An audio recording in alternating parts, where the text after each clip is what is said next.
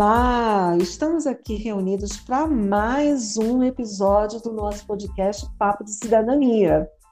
E eu estou aqui com a Raquel. Oi, Raquel. Olá, Marise. Natália. Olá, pessoal. Oi, Marise, como vocês estão? Vamos, vamos para mais uma dobradinha? Bora lá? Vamos.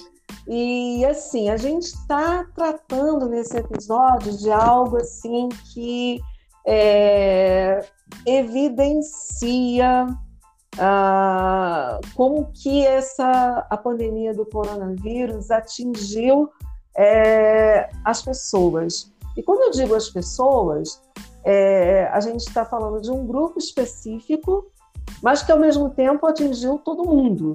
A gente está falando do espaço da escola. A gente está falando de professores que tiveram que se reinventar, a gente está falando de alunos que também tiveram que se reinventar, se adaptar. E, assim, é uma época, foi uma época muito louca, e está sendo uma época assim, muito louca, porque a gente não sabe como que vai, vai ser lá na frente, né? as incertezas são muitas, não é, ô Natália? Sim, eu fico pensando desde os alunos da alfabetização, né, desse processo de fazer toda essa alfabetização à distância, até os alunos do ensino médio que vão ingressar nessa fase dos vestibulares, que a cabeça deve ficar, meu Deus, será que a gente vai dar conta?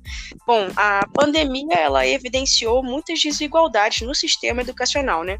Desde o número expressivo de crianças que dependiam da escola para poder se alimentar, né, até uma divisão mesmo digital já que tem um número considerado de alunos que não tinham acesso à internet ou a aparelhos eletrônicos, computadores. O que vai ressaltar ainda mais essa disparidade que a gente tem entre o ensino público e o ensino particular. Só que eu preciso destacar aqui que a pandemia também trouxe algo muito positivo, que os pais e os familiares eles passaram a acompanhar mais de perto o desenvolvimento dos seus filhos. E isso para mim é espetacular, é, é muito positivo. Então, a gente tem esse desafio de manter essa aproximação, manter a família sempre envolvida com a escola, porque o suporte familiar é fundamental. Bacana. Então, para gente, para esse é, episódio, é, está conosco é, duas profissionais, duas super profissionais, que é a Patrícia Egídio, que é ligada a a área educacional do município de Petrópolis, e a Gabriela, que é ligada à área educacional do município de Teresópolis. Bora conferir o que, que elas falaram? Vivemos tempos de incertezas em diversas áreas da sociedade. Obviamente, o espaço escolar se insere nesse contexto. Aí eu pergunto às nossas convidadas: qual é a visão delas do panorama da educação no Brasil 2021-2022? Digam lá, Patrícia e Gabriela, sejam bem-vindas. Ok, então falando sobre esse período que a gente vive, ainda da pandemia o curso, né? A gente não pode nem falar de um período pós-pandêmico ainda, porque a gente sabe que a pandemia, enfim, ainda não acabou mas a gente já está se preparando para esse processo. Muitas escolas já retornaram e a gente está vendo as faculdades também é, se prepararem para todo o retorno e os alunos que advindos do Enem aí. Enfim, é, eu penso que a gente vai ter um momento em 2022 que a gente vai ter que trabalhar com a equiparação de, do abismo que se é, fez na educação nesse período. Alguns alunos tiveram autonomia nos seus estudos, correram atrás ou tiveram as famílias que puderam dar base, porém, outros, nesse momento, não souberam como lidar com isso, nem tinham né, uma, um subsídio necessário. Então, 2022 é um ano de equiparar, de, de olhar para todas as realidades e falar o que, que a gente vai fazer para corrigir essas fendas da pandemia, né? No que tange a recuperação de conteúdos, propriamente dito. Então, Entendi. é um momento em que é, eu acredito, a gente já tem começado essa semana mesmo, o SAEB tem sido aplicado em várias escolas de ensino fundamental. A gente vai ter várias provas de, de indicadores aí de ensino fundamental e médio, e o próprio ENAD, que ocorreu no último final de semana também, vão começar a avaliar como esse, esses alunos desse período de pandemia, qual é o, o, o grau de aprendizagem. E aí a gente vai pensar a escola, a universidade, vai ter que pensar como fazer essa reparação desses danos. Mas eu Pat... creio, pode falar, Marise. Patrícia, você falou sobre FAED. O que vem a ser, você pode é, destrinchar essa nomenclatura para a gente? O SAEB é uma avaliação da, do Estado, é uma avaliação do ensino fundamental, da educação básica, mas ela, ah. tem, ela é do Estado do Rio de Janeiro. Então, ela avalia todas as turmas de, de quinto ano e do nono ano, as terminalidades. Essas turmas que são as terminalidades, elas são avaliadas. É uma avaliação né, que já ocorre há muitos anos. Só que, como eu digo, ela e ela quer, ela faz uma medição, né? Ela, ela, ela, ela aquela, aquela tipo de avaliação que avalia os índices, né? Para saber como anda é, o aprendizado dessas terminalidades, enfim, para que propostas, recursos pedagógicos e que ações governamentais sejam realizadas, né? Na educação. É, só que o diferencial desse, de, dessas avaliações do tipo do SAEB e outras, eu acredito que é isso. Quando os dados chegarem, nós vamos ter a realidade de como foi 2020, 2021 e vamos poder projetar para 2022 em diante. Né? É como se fosse um censo, né? Sim, sim. Sendo que assim, o censo ele trabalha simplesmente, simplesmente com a coleta de dados. E o SAEB, como o ENAD, como outras avaliações dessa, desse, desse tipo, eles trabalham mesmo para mensurar, né? Eles vão, vão avaliar e transformar isso em dados de, de nível de aprendizagem mesmo. Por exemplo, na alfabetização, a gente avaliou os alunos com o programa Tempo de Aprender do governo federal. Então, é, são avaliações diagnósticas. Elas têm o, o, o o, o cunho, né, o objetivo delas é fazer um diagnóstico das etapas, para depois pegar dados que vão ser, é, que vão alimentar os bancos de dados da educação a nível nacional. Né? Entendi. Ô, Gabriela, na sua visão, qual é o panorama da educação no Brasil? Então, concordo com Patrícia quando ela diz, estamos num cenário pandêmico, com 2021 sendo do retorno, né?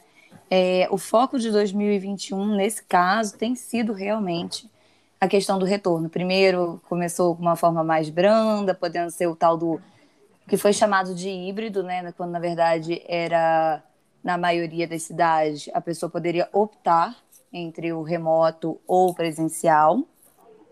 E isso acontecia da pessoa do presencial ficar remota quando acontecia algum caso dentro da escola. E 2022 realmente vem com uma ideia muito de recuperação. Eu acho que vem com uma tendência a buscar o que, que a gente perdeu, vamos tentar recuperar esse tempo perdido, né? Porque as aprendizagens aconteceram, aconteceram da mesma forma que iam acontecer na escola? Não. Todos aprenderam da mesma forma? Não.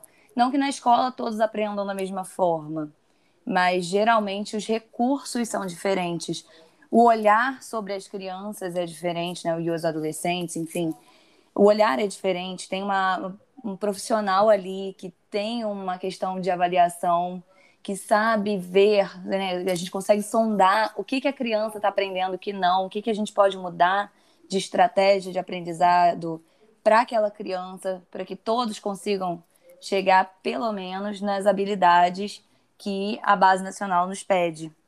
Entendi. Mas assim, já vem, ah, desculpa, mas é que Não, assim, já completar. vemos, né, que pelo menos assim, a impressão que me vem vendo alguns estudos, né? Por exemplo, teve uma pesquisa em São Paulo dizendo que vai se levar por volta de 11 anos para se recuperar nos anos Uau. iniciais do fundamental o que se foi perdido em matemática. Então, assim, estamos Uau. falando de uma matéria, uma cidade, né? E aí, assim, essas pesquisas estão mostrando que são em torno de 10 anos. Tudo que é em educação leva muito tempo, é um investimento a longo prazo. Oh, muito bacana o que vocês falaram até aqui. Eu gostaria de prosseguir com mais uma pergunta. Segundo o site Educa Mais, A educação pós-pandemia já elege quatro tendências inseparáveis na educação brasileira. São elas: ensino híbrido, tecnologia na educação, estímulo à empatia e o ensino completamente EAD. Vocês concordam com esse diagnóstico? E as, e as desigualdades, elas podem se acirrar se confirmado tal cenário? A educação ela é algo dinâmico. A educação ela tem um movimento próprio, ela tem um encanto próprio. Então, nós podemos eleger, até elencar tendências, mas nada substitui. A escola ela, ela, ela se molda, ela se transforma. Nesse período de retorno presencial que eu, que eu vivi lá na unidade escolar, que eu estou vivendo agora, a gente vê que rapidamente os alunos, eles começam, os alunos, os professores, todos os envolvidos no processo educativo, eles começam a transformar o espaço escolar num espaço que ele tem um movimento, uma dinâmica própria o tempo todo. Então, eu acredito que nós podemos ter é, essas tendências que elas vão se costurando. Algumas vão permanecendo mais, outras menos, mas que a tecnologia e o próprio ensino híbrido, com o ensino híbrido, nós, é, nós podemos ver, é, foi possível ver que nada substitui a educação presencial. E ter um ensino totalmente AD, isso é algo que eu acho que é muito pouco provável, porque nós temos alguns alunos que se adaptam ou não. E um, dos itens que eu concordo aí seria a questão da empatia, esse desenvolvimento. É algo que a gente já estava trabalhando antes da pandemia, a partir das habilidades socioemocionais que estão previstas lá, né, descritas na BNCC. E eu acredito que é algo que fica para que a gente trabalhe cada dia mais, porque é, é a capacidade de se colocar no lugar do outro, ela se faz cada vez mais necessária. Então, e, e sobre a, a questão da, da desse abismo que a gente está falando e da, da defasagem, né, e da questão de, de disso se, se perdão, disso se agravar, eu acredito que a discrepância, é, essa distância do ensino, essa, essa, diferença, ela sempre vai haver, independente da modalidade de, de, de ensino-aprendizagem, até porque como eu estava falando com vocês, a gente tem que falar em políticas públicas de educação. Então, enquanto o, o Brasil não tiver políticas públicas de educação eficazes, que é, alcance todas as áreas, todos os setores, a gente sempre vai ter essa diferença, sempre vai ter abismos que separam alguns alunos, algumas escolas, algumas regiões das outras. Ok. E aí, Gabi? É, eu concordo com a Patrícia que tem a escola tem uma dinâmica própria, né? E aí, assim, nada substitui o presencial, o olho no olho, o abraço, toque, assim, que a gente puder voltar, ter esse abraço, esse toque. É, mas, enfim. Em relação às tendências, eu acredito que o ensino híbrido ele tem tendência a durar o quanto a pandemia dure. À medida que a pandemia for, é, for realmente acabando, né, totalmente, tal, a gente tiver aquele cenário pós-pandêmico, eu acho que o híbrido ele acaba junto, porque ele na verdade vem nos momentos que a gente tem o fechamento de uma escola ou de uma turma e que por algum caso, né, de covid ou uma suspeita, e aí a gente precisa retornar para o remoto. É, a tecnologia na educação, ela, a gente fala anos de tecnologia na educação, e a pandemia ela trouxe isso, né, com bastante força, porque a gente não teve muita opção. Mas essa questão da tecnologia que talvez traga um pouco a questão da desigualdade sendo é, né, se acirrando, porque que tecnologia cada cada escola, cada aluno vai ter acesso, né? Porque durante a pandemia a gente teve acesso à tecnologia que tinha em casa. Então, teve aluno que não tinha nenhum meio tecnológico e teve a atividade impressa. Então, a gente vê aí a desigualdade aparecendo um pouco mais, mas a tecnologia é uma tendência que permanece. O estímulo à empatia, eu tenho que ser sincera que eu tenho esperança que ele aconteça, Mas a tendência, assim, pelo que eu vejo, é que como a gente tem um país muito polarizado em várias questões, né, inclusive vacinados, não vacinados, é, enfim, a gente tem. Usa tem máscara, não usa máscara. Usar máscara, não usa máscara, né? Quando, é, até hoje eu escuto de vez em quando alguém falando assim: ah, a gente ainda vai ver que máscara não serve para nada. E eu, tipo, mas a obrigatoriedade ainda tá aí, né? E, assim, a gente repara nessas questões e vê que com essa polarização, a empatia que acontece, assim, o estímulo da empatia, não sei, mas a empatia que aconteceu é que algumas coisas a gente acabou se colocando no lugar do outro, né?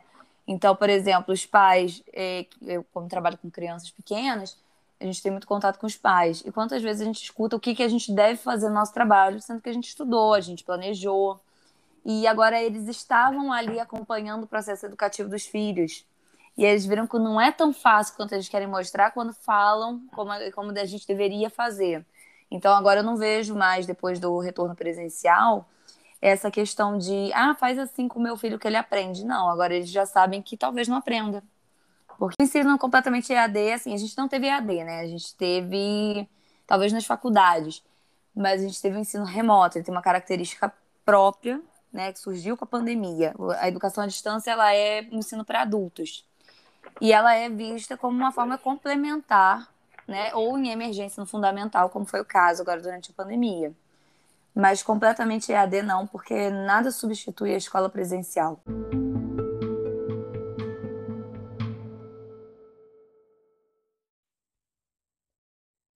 Ficou muito mais claro nessa pandemia a disparidade entre o ensino particular e o ensino público. Porém, mesmo com essa realidade, houveram aprendizados. É viável incorporar esse aprendizado visando uma nova estratégia para a educação? Então, eu trabalho na rede pública né, desde 1999, no município aqui de Petrópolis. E eu acabo sendo, eu sou uma defensora de carteirinha, levanta a bandeira da escola pública. Eu Porque também. Que a gente ainda tem muito essa visão de que há um, é, um abismo muito gigante que separa grandemente os alunos. E a gente viu na, na, na pandemia muita escola pública dando show. Uh! Entre as escolas particulares, a gente tem escolas, algumas, vou pegar a realidade do município de Petrópolis, a gente tem algumas escolas particulares no nível muito top, tem a maioria das escolas particulares no nível médio, e tem muitas escolas particulares que fazem um trabalho que as escolas públicas fazem muito melhor. Então, entre as escolas particulares, a gente tem um ranking já muito diversificado. Não dá para colocar de um lado a escola particular e do, do outro a escola pública. Perfeito. Né? Existe muito ainda, né? existem vários segmentos aí dentro. Então, eu acho que houve uma realidade, sim, porém, eu, eu, eu acredito que ainda o que, que a escola particular apresenta hoje, que é uma coisa que eu vejo que, a, que o ensino público ainda tem dificuldade, é a manutenção desse professor. Então, essa, essa, essa é, problema da gente não conseguir manter o docente ali, porque ele tem que pegar outras oportunidades, acaba fazendo esse diferencial. E a escola privada acaba conseguindo manter mais continuamente um corpo docente, acaba conseguindo manter e, e, fazer algumas imposições até em relação ao que ele quer de pedagógico, enfim. Eu é, acho que. Pode falar, Marise. É, Patrícia, é, o ensino, é, pelo que você está falando, o ensino particular, ele tem uma estrutura, e essa Sim. estrutura é, dá instabilidade ao professor e ao aluno. Sim. Agora, é, o Brasil ele tem condição de ter no ensino público uma estrutura igual ou melhor, como já houve há, há séculos atrás, no século passado, vamos colocar assim, onde a escola pública ela tinha um status e ao longo do, dos anos esse status foi se perdendo. É, o ensino o ensino público foi sendo sucateado. Né? Então, assim, a, a, a, a gente fica com a, a, a ideia de que o, a pandemia ela agravou isso. Mas pelo que você está falando, não, teve escola pública que deu banho em escola particular. Sim, sim. E outra coisa, eu, o status da escola pública de uns anos para cá, eu, eu tenho até minhas, minhas, é que se fala? Há controvérsias, porque nós temos escolas públicas do Brasil que ainda são, estão no ranking melhor que escolas particulares, né? A gente tem, por exemplo, é, se eu não me engano, é o CIEP Cândido Portinari, na região hoje de Itaicava, em Petrópolis, que tem um dos melhores ensino médios aqui da região. Né? Olha. Então, a gente ainda tem muitas escolas num bom ranking, e a gente tem até, a gente teve um problema na, né, após a década de, de 90, sim, 90 até 2000 da, das escolas, mas quando o governo federal cria o Fundeb e logo depois ele muda para o Fundef, a gente tem uma, uma, nova realidade em alguns sentidos. Então, assim, é, é algo muito macro, que não dá para resumir aqui. Então, assim, sabe? Então, eu acredito que houveram muitos bons aprendizados na escola pública, muitas iniciativas muito bacanas, se a gente for buscar para conhecer. E existem também boas iniciativas das escolas privadas que conseguiram é, se conectar melhor com seus alunos, conseguiram é, sair na frente para não deixar que os alunos ficassem sem conteúdos, e a gente também tem as que não conseguiram. Então, eu acredito assim que para pensar nessa disparidade entre ensino particular e público, isso é algo que não dá para mensurar em termos, não dá para fazer um mapa assim, escola pública está de um lado, escola particular está da outra. Tem que ver por, por, região, tem que ver como cada prefeitura enfrentou e cada, cada rede estadual municipal enfrentou esse momento de pandemia, que recursos que foram aplicados aí, como muitas escolas é, receberam verbas. Hoje a gente tem um programa do governo federal que se chama Educação Conectada, um programa que já existia antes da pandemia, que visa dar acessibilidade, colocar internet banda larga nas escolas e melhorar a conexão. Isso já acontecia. E ah, o federal injetou mais dinheiro dentro desse programa durante a pandemia, para que ah. fosse que as escolas conseguissem apagadas no período do Covid. Né? Então, como, como delinear essa uma nova estratégia para a educação? Eu acredito que cada um tem que ver a sua realidade, é o que eu falo. A gente olha, né, a Gabi ela é muito especialista nisso, ela está fresquinha nos estudos aí, que ela consegue olhar todos, é, é, é, essa, estudar sobre as provas, as avaliações, o cenário nacional, toda a legislação. Quando a gente vai para esse, esse grande, a gente vê que tem uma, uma política pública de educação para o Brasil.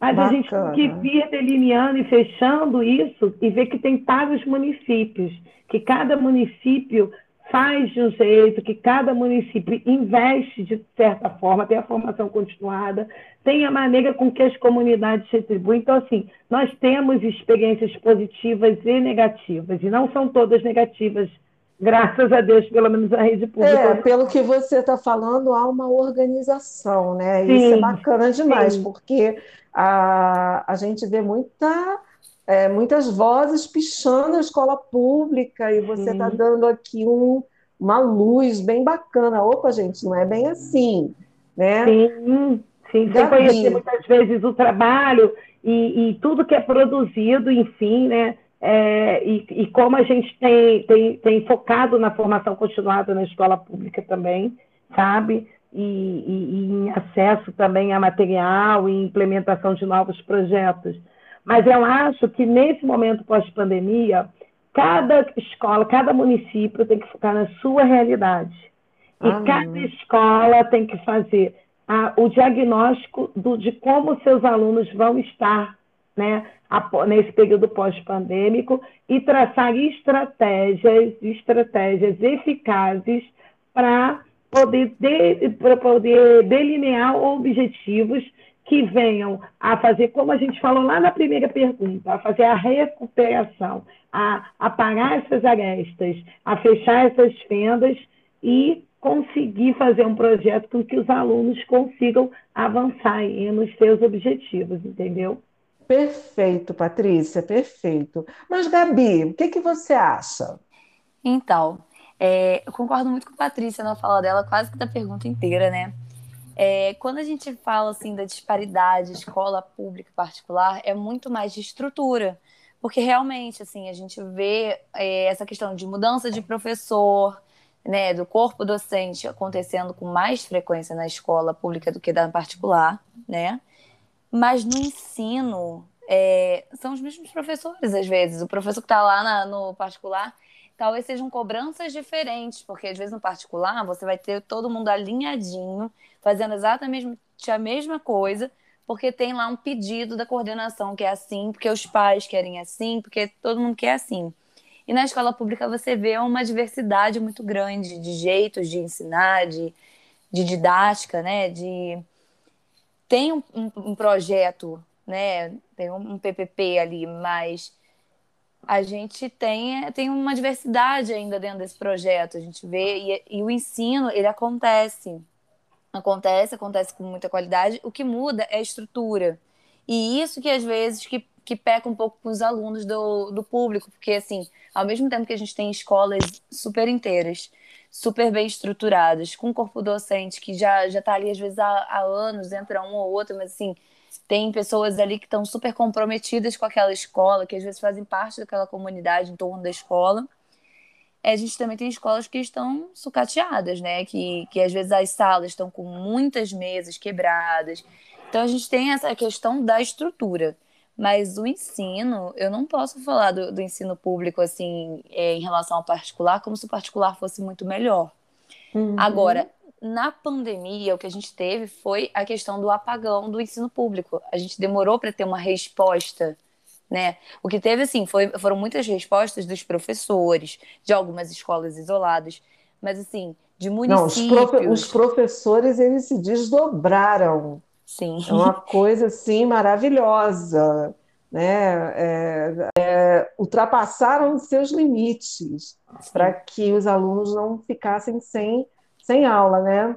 Então, Exatamente. E assim, é... continua, Patrícia.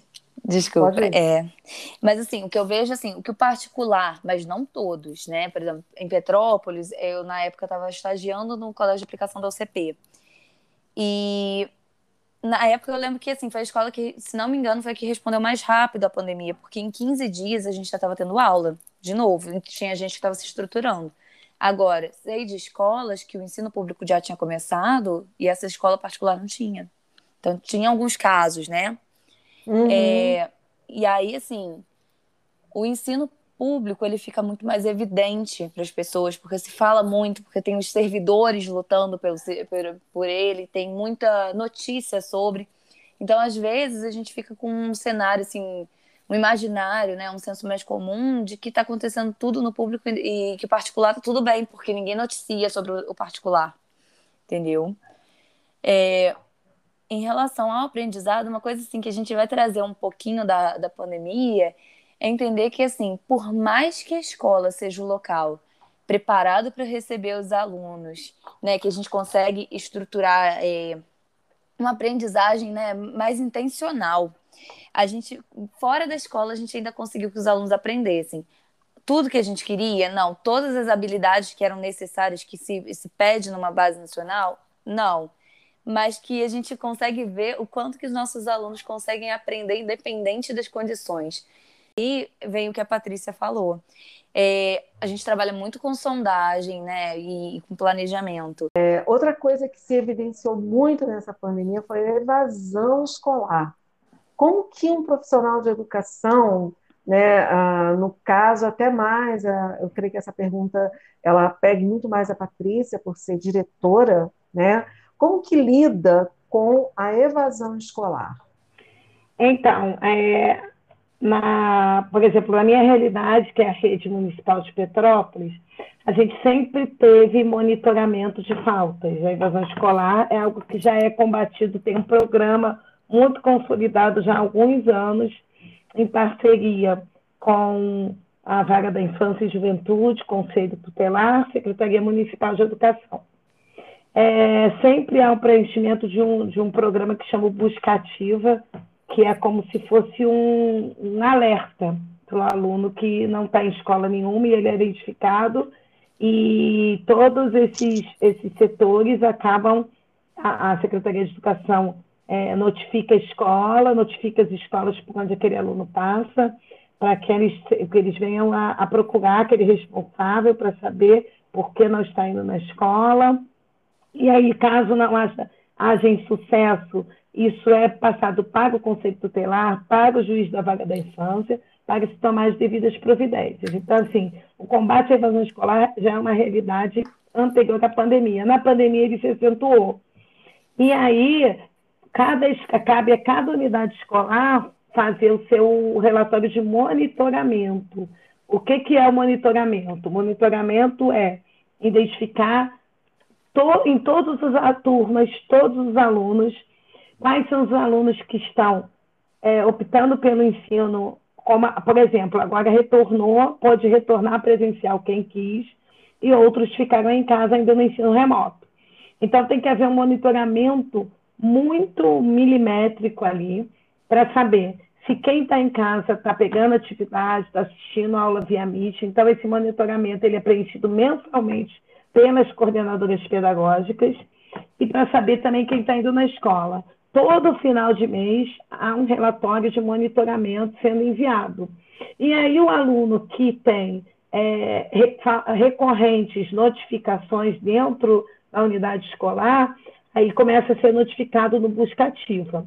É, o, quem tem Bolsa Família também ajuda, porque há um monitoramento também para esses programas sociais. Então, o aluno, a família que está sendo atendido por programas sociais, ele já tinha esse monitoramento, e isso vem sendo aumentado. Então, a palavra-chave para lidar com a evasão escolar na pandemia é o monitoramento.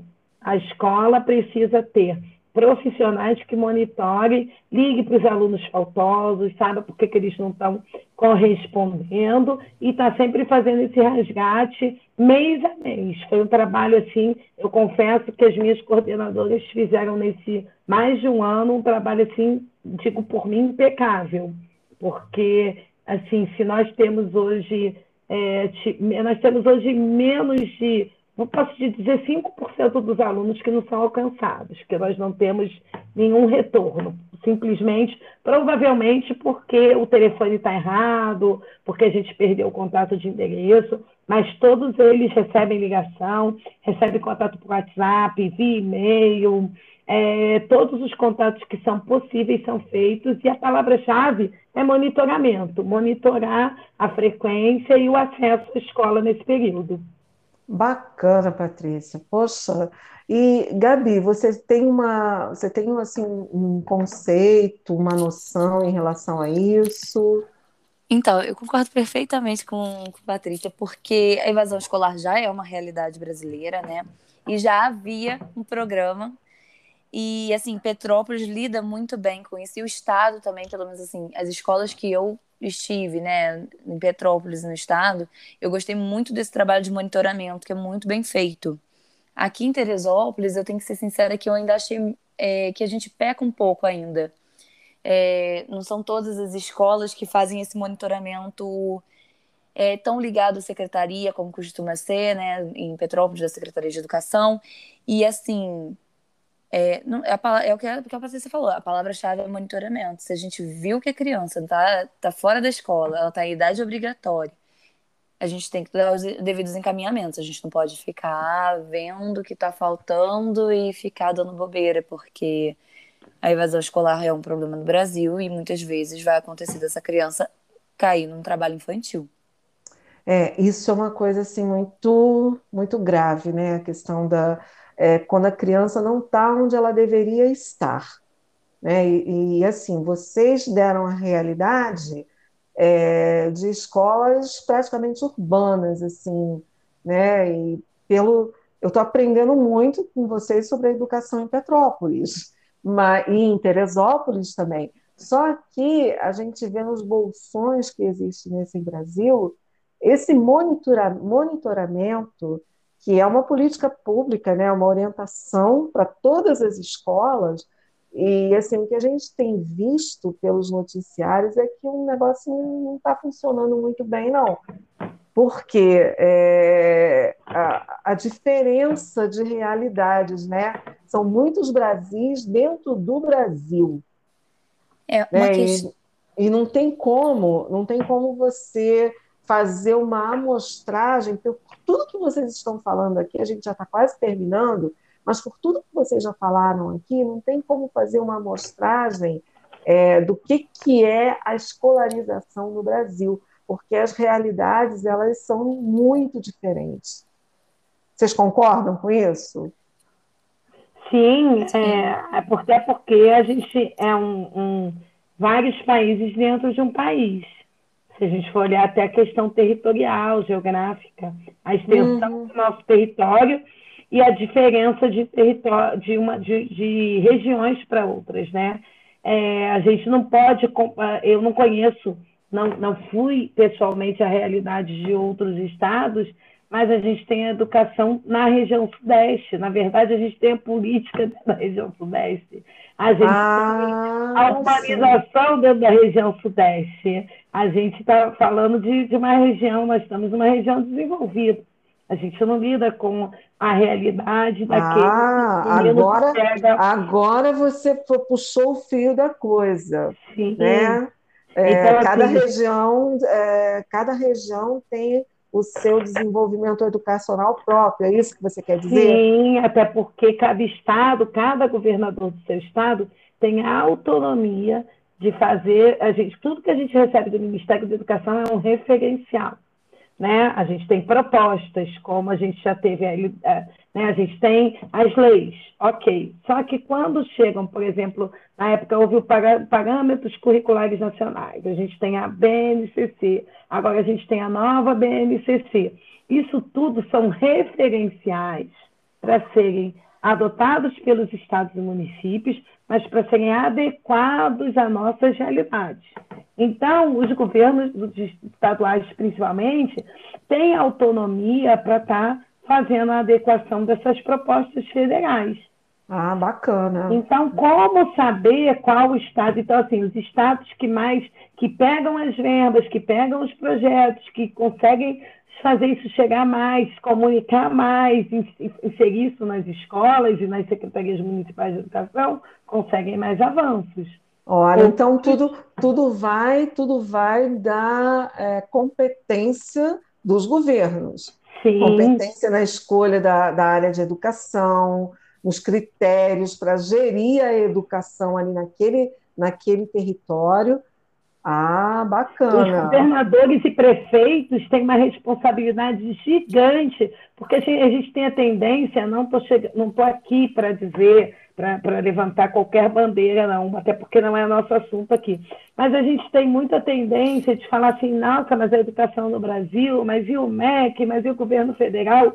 Mas os estados e municípios são os maiores responsáveis por pegar isso e fazer políticas públicas dentro das suas cidades, dentro dos seus estados, que correspondam à realidade adequada. Certo? Bacana, Patrícia. É. Então, eu acho que falta um pouco de informação, ah, porque as pessoas colocam tudo no mesmo saco mesmo. É tipo, é, a educação no Brasil é uma porcaria, né? o MEC não funciona, e você está aí colocando, trocando em miúdos como é que é o processo.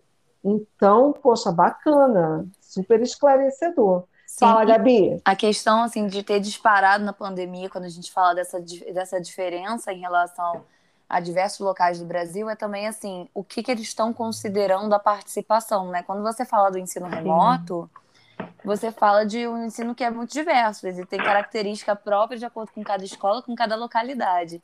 Então, se você está considerando que o aluno que tem frequência é o aluno que participa com um computador, a gente está desconsiderando que, é, é, que nem todos. A gente não considera. Ah, o aluno X tem computador, mas o Y não. Então, esse Y não vai participar de nada, porque não tem. E aí vai considerar evasão? Não sei, né? Porque aí não tem frequência. E às vezes vai considerar porque não tem frequência. E às vezes vai considerar, porque na hora que entrar em contato também vai falar, eu não tenho computador, eu não tenho como participar, então bota meu filho como evadido vai parar de responder. Então, assim, com essa questão de termos muitos locais com diversos modelos, com diversas formas de reagir a esses modelos. Pode ser que a gente teve a saída real dos alunos porque não acompanharam o modelo, mas pode ser também que a frequência desses alunos não tenha acontecido porque ele não conseguia conciliar o modelo.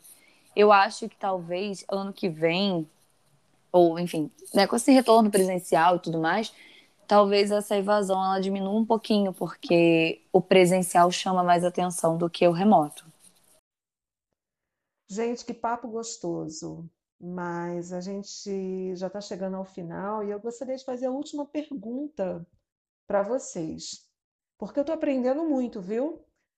Então, como profissionais ativas na educação, quais são os seus desafios, anseios e esperanças diante do quadro que se apresenta daqui para frente? Eu acho que a gente nunca viveu como. É, aliás, nós nunca vivemos em nenhuma das áreas, né? nem na sociedade, nem na economia. Talvez esse. Porque a, a pandemia é um, evento reorganizador da sociedade, como falam os historiadores. Né? A gente, a partir de hoje, nada vai ser a mesma coisa, a economia não vai ser a mesma, a maneira, os hábitos das pessoas não vão ser os mesmos, é, talvez a nossa maneira de lidar com algumas realidades não vão ser as mesmas. É, mexeu com tudo, mexeu com a ordem social, com a ordem econômica. E a educação, é, é como eu falei, acho que na segunda pergunta, se eu não me engano, eu costumo ser muito otimista em relação à educação, porque para mim a educação é o movimento da sociedade, sabe? Porque o, o, o aluno, principalmente os mais novos, eles têm uma capacidade é, extraordinária de se reelaborar. E a escola ela tem uma capacidade incrível de se reorganizar, né?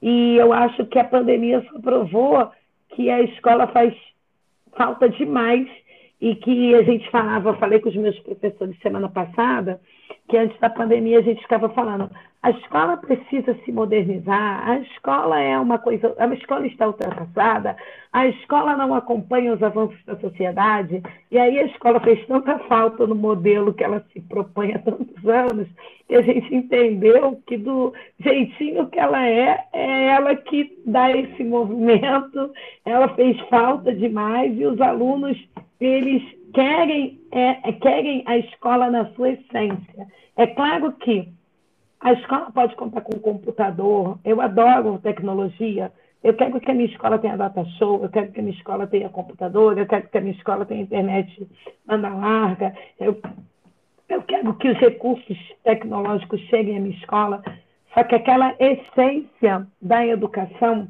ela é no corpo a corpo ela é na fala, ela é no bom dia, professora, ela é no, no, no, respeito ao colega na mesa do lado, e é isso. Então, eu acredito, os meus anseios e a minha esperança é que daqui para frente a gente vai conseguir se reconectar e a gente vai conseguir se, se é, reconstruir. E eu acho que nunca a gente se deu tanta importância. Eu acho que a gente acabou entendendo que na sociedade a gente faz mesmo a diferença. É, a gente, nós estamos acima de todas as outras instituições, claro que não, mas que nós somos imprescindíveis, que nós somos fundamentais, que nós somos essenciais, isso ficou mais do que provado. Então, assim, eu tenho uma expectativa de mais alguns anos de magistério, espero que não muitos, porque eu quero me aposentar, mas, enfim, eu quero que nesses anos que ainda eu tenho, eu acho que eu vou viver um dos meus maiores desafios da minha vida profissional, que é reconectar toda uma escola com a sua essência original, que é ensinar e aprender. Olha que lindo! E você, Gabi? Então, eu acho que depois de uma pandemia, de tudo que a gente vivenciou, todas essas mudanças que vivenciamos, é, não dá para a gente voltar ao mesmo para a escola, né?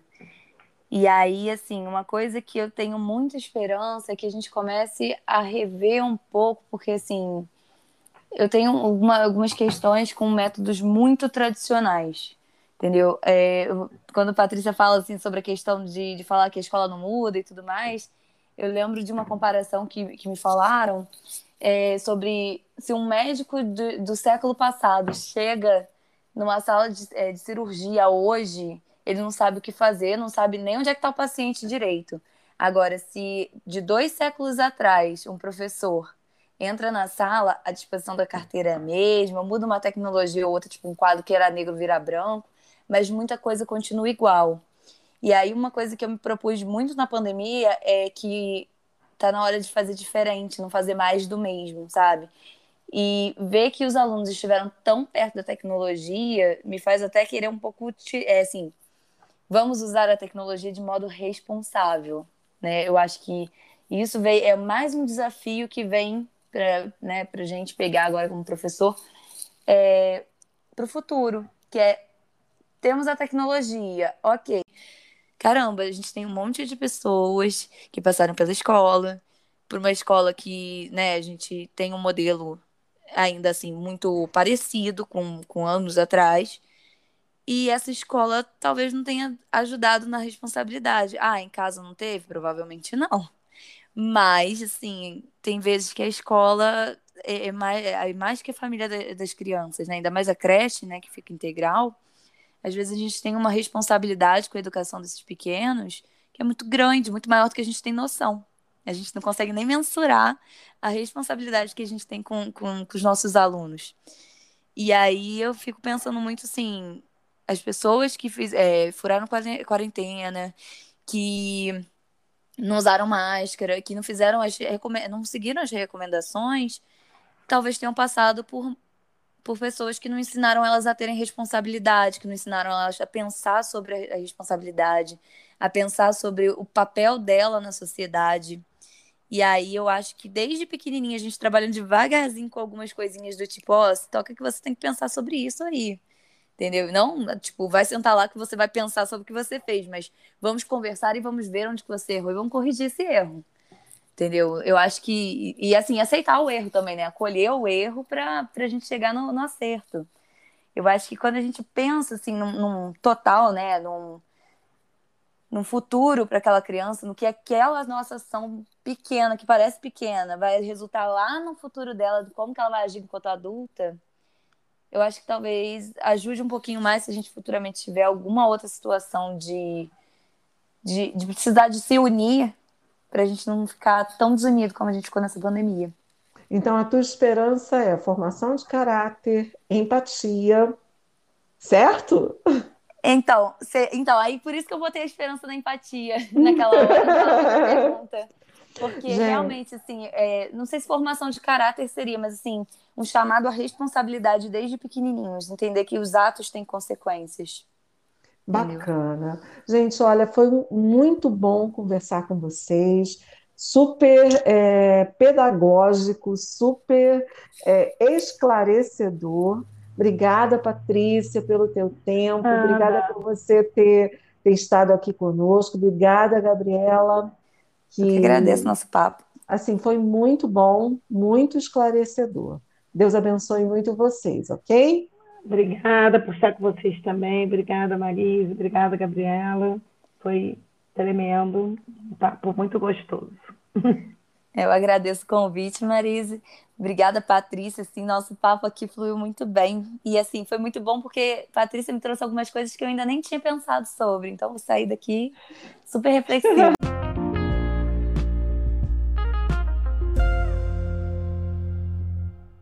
como a gente sempre faz ao final de cada episódio, nós vamos ter uma palavra pastoral. E hoje a gente tem assim o privilégio, meninas, de ter conosco a Sabrina Mello. Ela é coordenadora pedagógica do Cefortes de Mantiqueira. E ela tem uma palavra especial para os nossos corações. Obrigada, meninas, pelo convite. É um prazer imenso participar desse podcast e poder abordar um tema que é tão importante. É, pensando né, sobre tudo que já foi dito, sobre a, a, o, como a pandemia né, da Covid-19 impactou é, a educação, a área da educação, é, e como o panorama ainda é conturbado, a gente sabe aí que os professores ainda têm muitos desafios pela frente. Eu fiquei pensando também como esse professor precisou né, se reinventar nesse último ano, ele, ele sempre tem, né, tem com a disciplina em sala de aula, ou a indisciplina em sala de aula, né, o planejamento da sua aula, as dificuldades de aprendizagem que esse aluno tem, é, foram aí acrescidas né, pela, pela necessidade de se adequar agora às aulas online, à gravação de aula, então o professor precisou também se preocupar né, se ele está com a internet adequada para poder dar aula, se ele tem a luz adequada para a gravação daquela aula, o microfone, é, sem falar, obviamente, nos alunos que não tiveram acesso à internet, é, aos recursos tecnológicos para poderem estudar adequadamente. E pensando né, sobre todas essas questões e sobre o que já foi colocado, eu, eu quero deixar uma palavra, quero aqui refletir, na verdade, sobre o maior mestre de toda a história, né, o mestre dos mestres, que é Jesus Cristo, e trazer realmente uma, uma reflexão que venha inspirar os nossos professores, os nossos educadores, nesse tempo tão desafiador que nós estamos vivendo. E olhando né, para o Jesus histórico, para o que ele fez enquanto homem, vivendo né, aqui na Terra, a gente vai perceber lendo o, os evangelhos é, que Jesus ele, ele, ele curava as pessoas, né? Tantos milagres ele fez, mas ele não era conhecido como o curandeiro, né? Ele não era chamado de curandeiro. Ele também pregava, né? Por onde ele passava, mas ele também não era conhecido como um pregador. Jesus ele conhecido e muito chamado de mestre, de rabi, rabino. As pessoas, a Bíblia vai dizer que as pessoas se admiravam com, com seu ensino, com a autoridade com a qual ele ensinava. As pessoas, elas ficavam realmente encantadas e queriam parar para ouvi-lo, né, para aprender com ele. E Jesus dedicou realmente muito tempo do seu ministério, né, do seu exercício aqui na terra, ensinando, né, às vezes ensinando para grupos, para multidões, em alguns outros momentos ensinando é, para grupos menores ou individualmente, mas ele sabia que o ensino era algo muito importante e, e ele exercia isso com muita eficácia. É, Jesus ele não queria apenas libertar as pessoas, ele queria fazer as pessoas andarem em liberdade. Por isso ele era tão enfático em ensiná-las a respeito né, da, da, liberdade, a respeito de salvação, a respeito do reino de Deus, porque ele entendia que o ensino poderia fazê-las realmente mudar a sua realidade. E, e por que pensar sobre Jesus, né? Sobre como ele se dedicava ao ensino, sobre como ele se preocupava, né, com o ensino. É, o ensino ele tem esse poder realmente de mudar a realidade das pessoas. É, a palavra ensinar, ela no hebraico significa literalmente tornar alguém sábio. Então Jesus ele queria tornar as pessoas sábias porque ele sabia que isso faria com que elas vivessem em uma nova realidade. Ele não apenas queria abençoá-las, fazer um milagre que elas aprendessem a andar nessa nova realidade que estava sendo proposta para elas. E eu quero pensar sobre Jesus, né, sobre esse mestre, porque, frente aos desafios que nós, educadores, ainda temos, é, seja ensinando para as crianças, para jovens ou para adultos, é, nós estamos diante de um cenário que realmente é drástico, tem muitos desafios, mas eu vejo em Jesus uma inspiração para mim, né, para você que é educador, que é gestor de uma escola, e que e eu creio de verdade, não tem como eu não falar de fé, que é a realidade que eu vivo é, Jesus ele pode nesse tempo nos dar as estratégias certas para esse momento.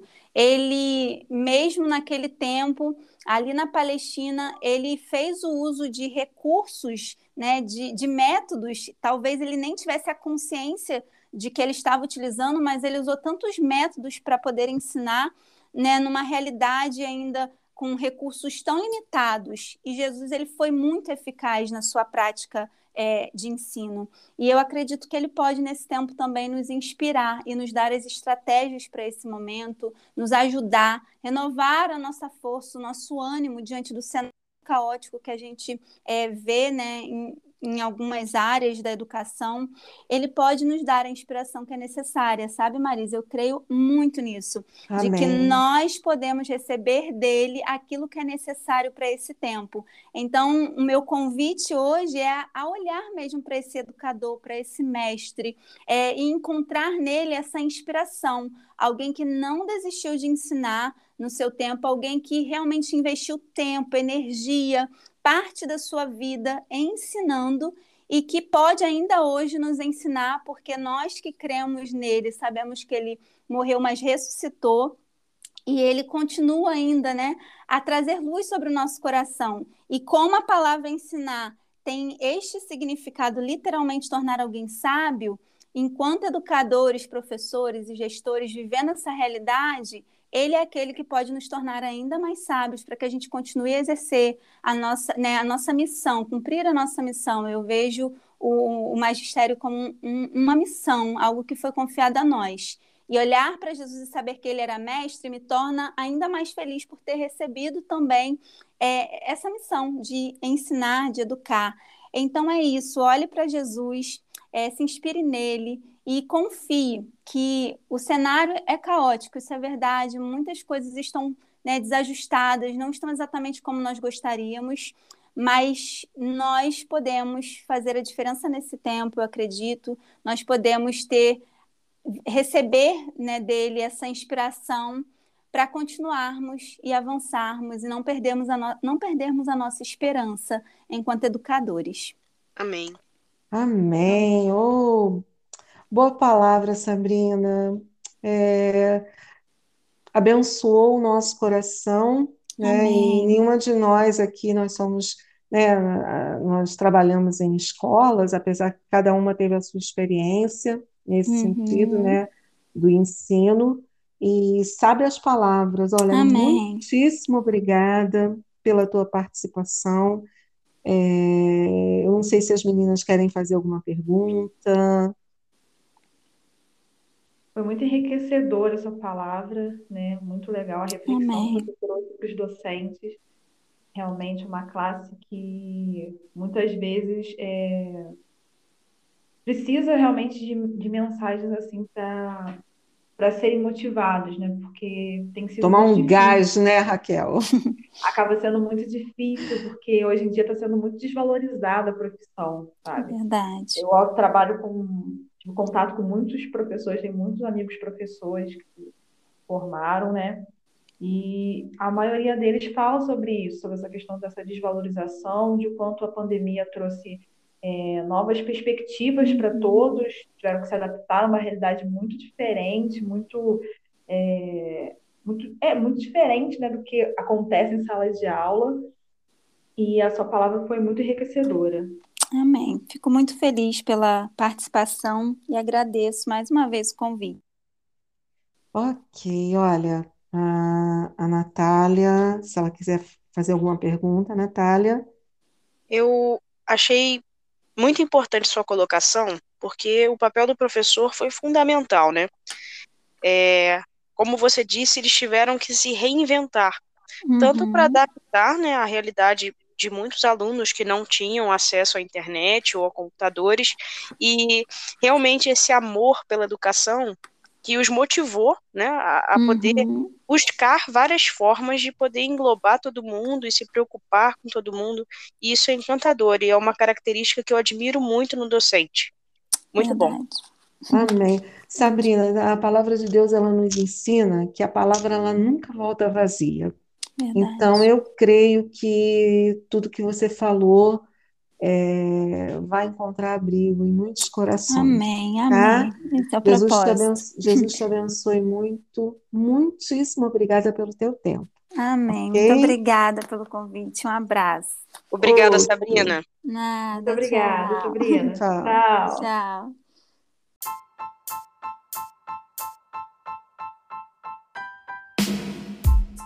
Tudo que a gente ouviu nesse podcast, as profissionais, a palavra pastoral é, só evidencia é, uma expectativa, eu não diria nem expectativa, não sei se vocês concordam comigo, mas é, você pegar toda a experiência né, é, vivida até agora e botar como ferramenta para o que está né, por vir. A gente já está às portas de 2022 e o tempo não para, a escola não pode parar, mas os desafios estão aí. E é como a gente aprende na palavra, né? De fé em fé e de glória em glória. O que, que vocês acham? E assim a gente vai caminhando, né? Tanto os docentes se inventando todos os dias, quanto os alunos também é, se desdobrando com os desafios, não só do aprendizado tradicional que já tínhamos, mas também de aprender as, junto com a tecnologia. E vai dar certo. A gente vai conseguir alcançar Vai sim, vai sim. sim. Vamos avante. gente, ó, prazer estar com vocês mais uma vez e bora para frente. meninas. Até o próximo. Até o próximo. Beijão. Beijão.